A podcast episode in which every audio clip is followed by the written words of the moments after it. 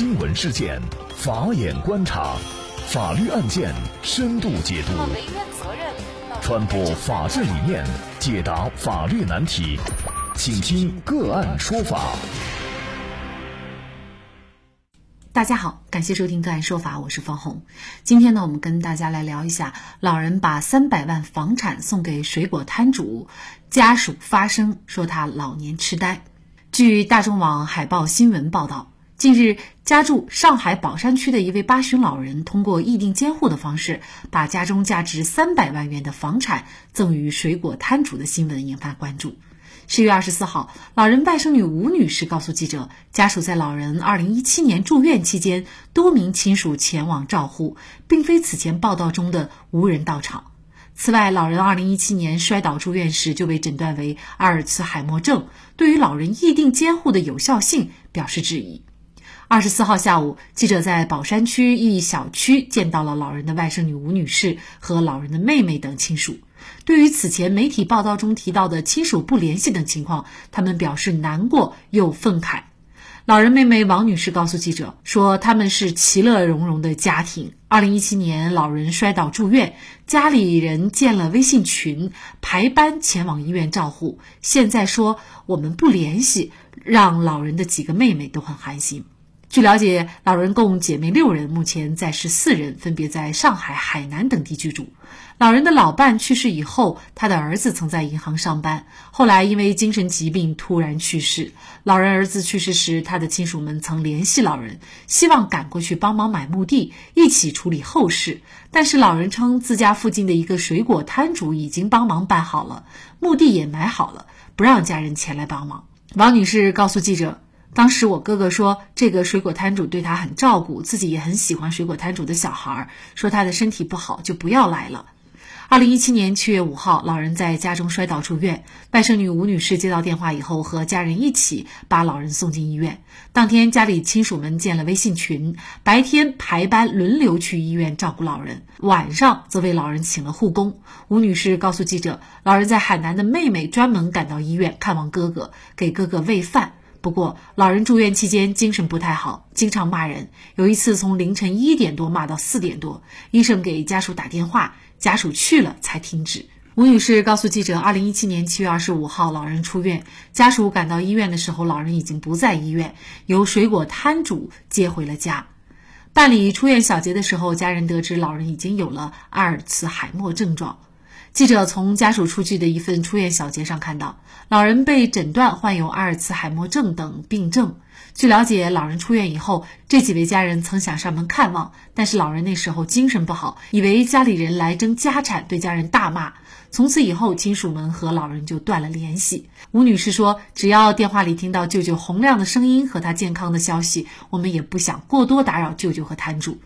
直到最近，媒体报道了老人通过议定监护的方式把房产赠与水果摊主，同时称亲属们无人问津。看到报道，他们很伤心，不照顾老人有违孝道，他们绝不会做这种事。现在，吴女士和家人对于议定监护的有效性表示质疑，同时对于舅舅未来能否得到有效照顾表示担忧。老人在诊断出老年痴呆的情况下所做的议定监护是否有效？作为老人的。妹妹和其他亲属又是否可以撤销老人的议定监护？老人的财产到底如何管理才能够真正的体现老人自己的意思？那么就这相关的法律问题，今天呢，我们就邀请云南遗嘱库公益律师、云南省婚姻家庭咨询师协会法委会主任、云南静杰律师事务所主任张静律师。张律师你好。哎，方红老师好。嗯，呃，非常感谢张律师啊。呃，那么这个案件呢，事实上我们也一直在关注。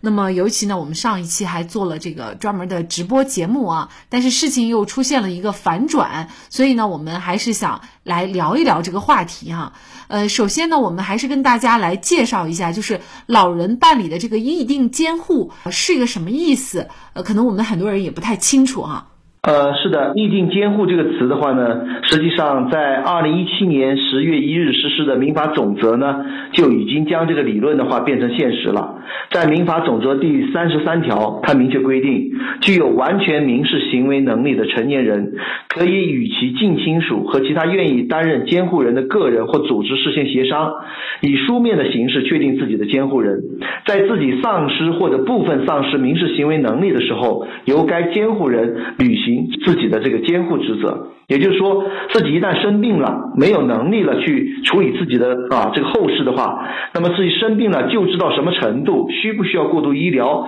都可以通过这个意定监护的形式，让其他的人帮助自己来实现。那么事实上，很多情况下，有大部分的老人他事实上是不需要做意定监护的，因为法律已经规定了他的监护人可能就是他的儿女了啊，或者是他的这个另外一半儿，也就是他的配偶了。那么事实上，这个意定监护它可能是专门指那些跟儿女关系不好，或者说就没有儿女的，也没有法定的监护人的这一部分群体，是吗？对对对，因为意定监护呢区别于法定监护。如果说自己丧失行为能力的话呢，自己的配偶、父母和子女、成年子女的话呢，都是法定监护人。那么如果说自己的话呢，跟自己的这种法定监护人关系不好，比如说老人只有一个儿子，儿子常年虐待老人。对不对？那这种情况下，他可以意定监护。还有一个孤寡老人啊，无亲无挂的，那这种情况下呢，他有朋友啊，不属于法定监护的范围，他这时候就可以提前做个意定监护人，明确啊，由这个人的话呢，好在病重的时候啊，离开这个世界的话呢，用什么方式救助到什么程度等等，由他来帮助自己来实现。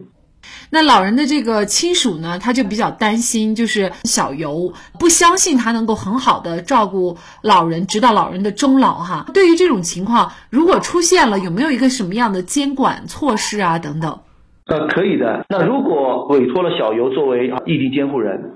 这种情况下，小游在老人病重的时候来处理老人的一个医疗啊，还有后事的过程当中啊，这时候有不尽职、不尽责的情况下，这个老人他还有啊有他的这个兄弟姊妹，那么这时候的话呢，他们可以啊提起一个诉讼，叫撤销之诉，就撤销小游的异定监护人资格。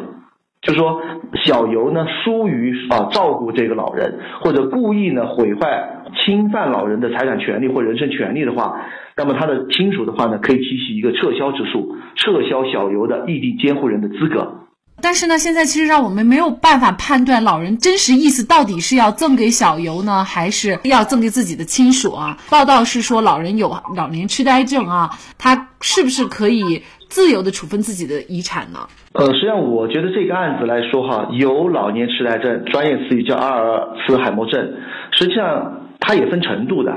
但是我们讲有没有权利处分，它不是以这个有没有痴呆症为标准，而是以他是否有民事行为能力为标准。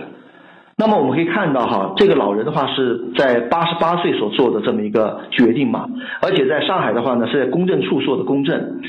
像在公证处做公证的话呢，一般像这种高龄老人，公证处呢会反复核实他的这个行为能力或者说意识判断。在这种情况下，是做了一个公证的情况下，确认了老人指定小游这个水果摊主呢为他的这个意定监护人。所以我判断的话呢，实际上老人即便有比如老年痴呆症的话呢，也并不能必然判断他没有行为能力。如果是轻微的老年痴呆，并不影响他做决定，把自己的财产啊进行一个自由的处分。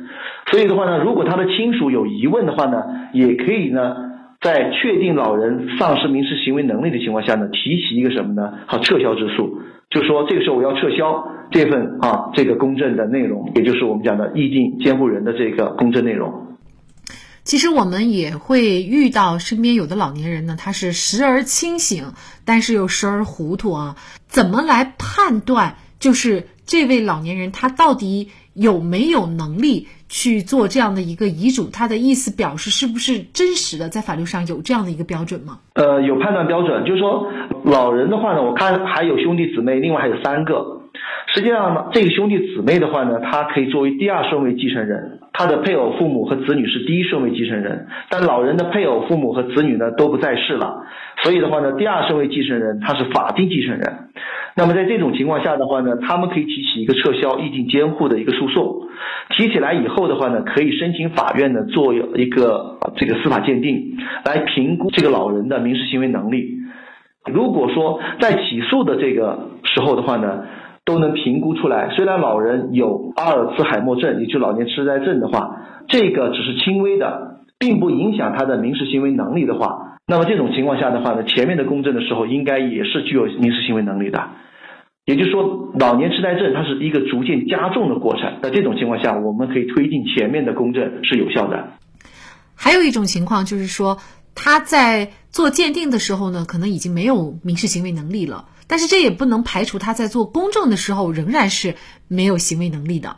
对，那么这个时候也不能推定当时在做做公证时候那个时候的话呢，他的相关的情况呢，说那个时候不具备民事行为能力。但是呢，我们这时候的话呢，真要诉讼的话，公证处在做公证的时候，通常是全程的录音录像，所以这个时候的话呢，就是双方举证了。如果这个小尤他作为被指定的异地监护人，那么通过公证处调取我们的相应公证视频以及公证相关内容，那么公证处本身在公证之前也要对老人的行为能力呢要做一个初步判断。如果小尤能提供这些充分的证据，最后呢，法院呢可以根据公证处的这个证据材料来做一个判断。像类似于这样的案件，其实它是反映了一个普遍的问题哈，就是很多老年人呢，在最后要立遗嘱的情况下，或有其他对财产处置的意思的时候呢，可能他的意思表示已经不是那么完全的能够反映他的意思了。那么对于这样的老人，就是他的财产到底怎么来处理是比较合适的。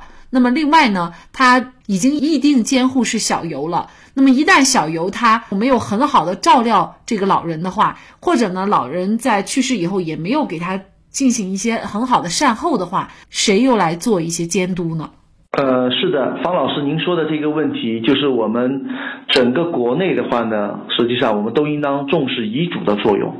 不能等到你没能力做遗嘱了再来考虑我的财产，想指定一个什么继承人。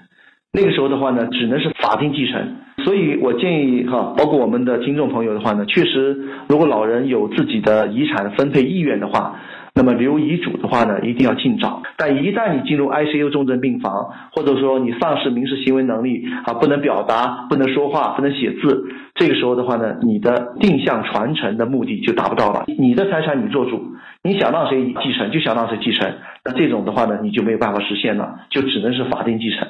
但如果没有第一顺位，没有第二顺位继承人的话呢，那你的财产的话呢，按照我们的继承法就属于无主财产了。那么这种情况下呢，农村的户口的话，那你的财产呢就由我们的集体组织，由啊村民委员会啊他们来进行一个继承进行分配。那如果是你是城镇户口的话呢，无主财产的话，就是由民政厅代表国家呢来收取财产。对于议定监护人的监督，也有专家提意见说，老人的财产呢可以托管给某个机构来监督，签订合同，定期给监护人发工资，直到监护人完全履行了监护职责以后，再把财产全部交托给监护人。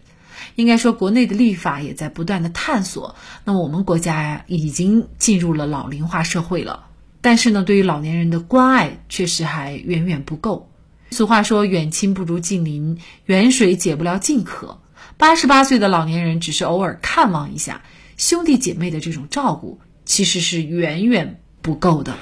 关爱老年人，也是关爱明天的自己。那更多的案件解读以及呢我们的线上视频讲法内容呢，欢迎大家关注我们个案说法的微信公众号。另外，您有一些法律问题需要咨询，都欢迎您添加幺五九七四八二七四六七这部手机号的微信号向我们进行咨询，我们会将您的问题转给我们专业资深的律师进行解答。好，感谢您的收听，我们下期节目再见。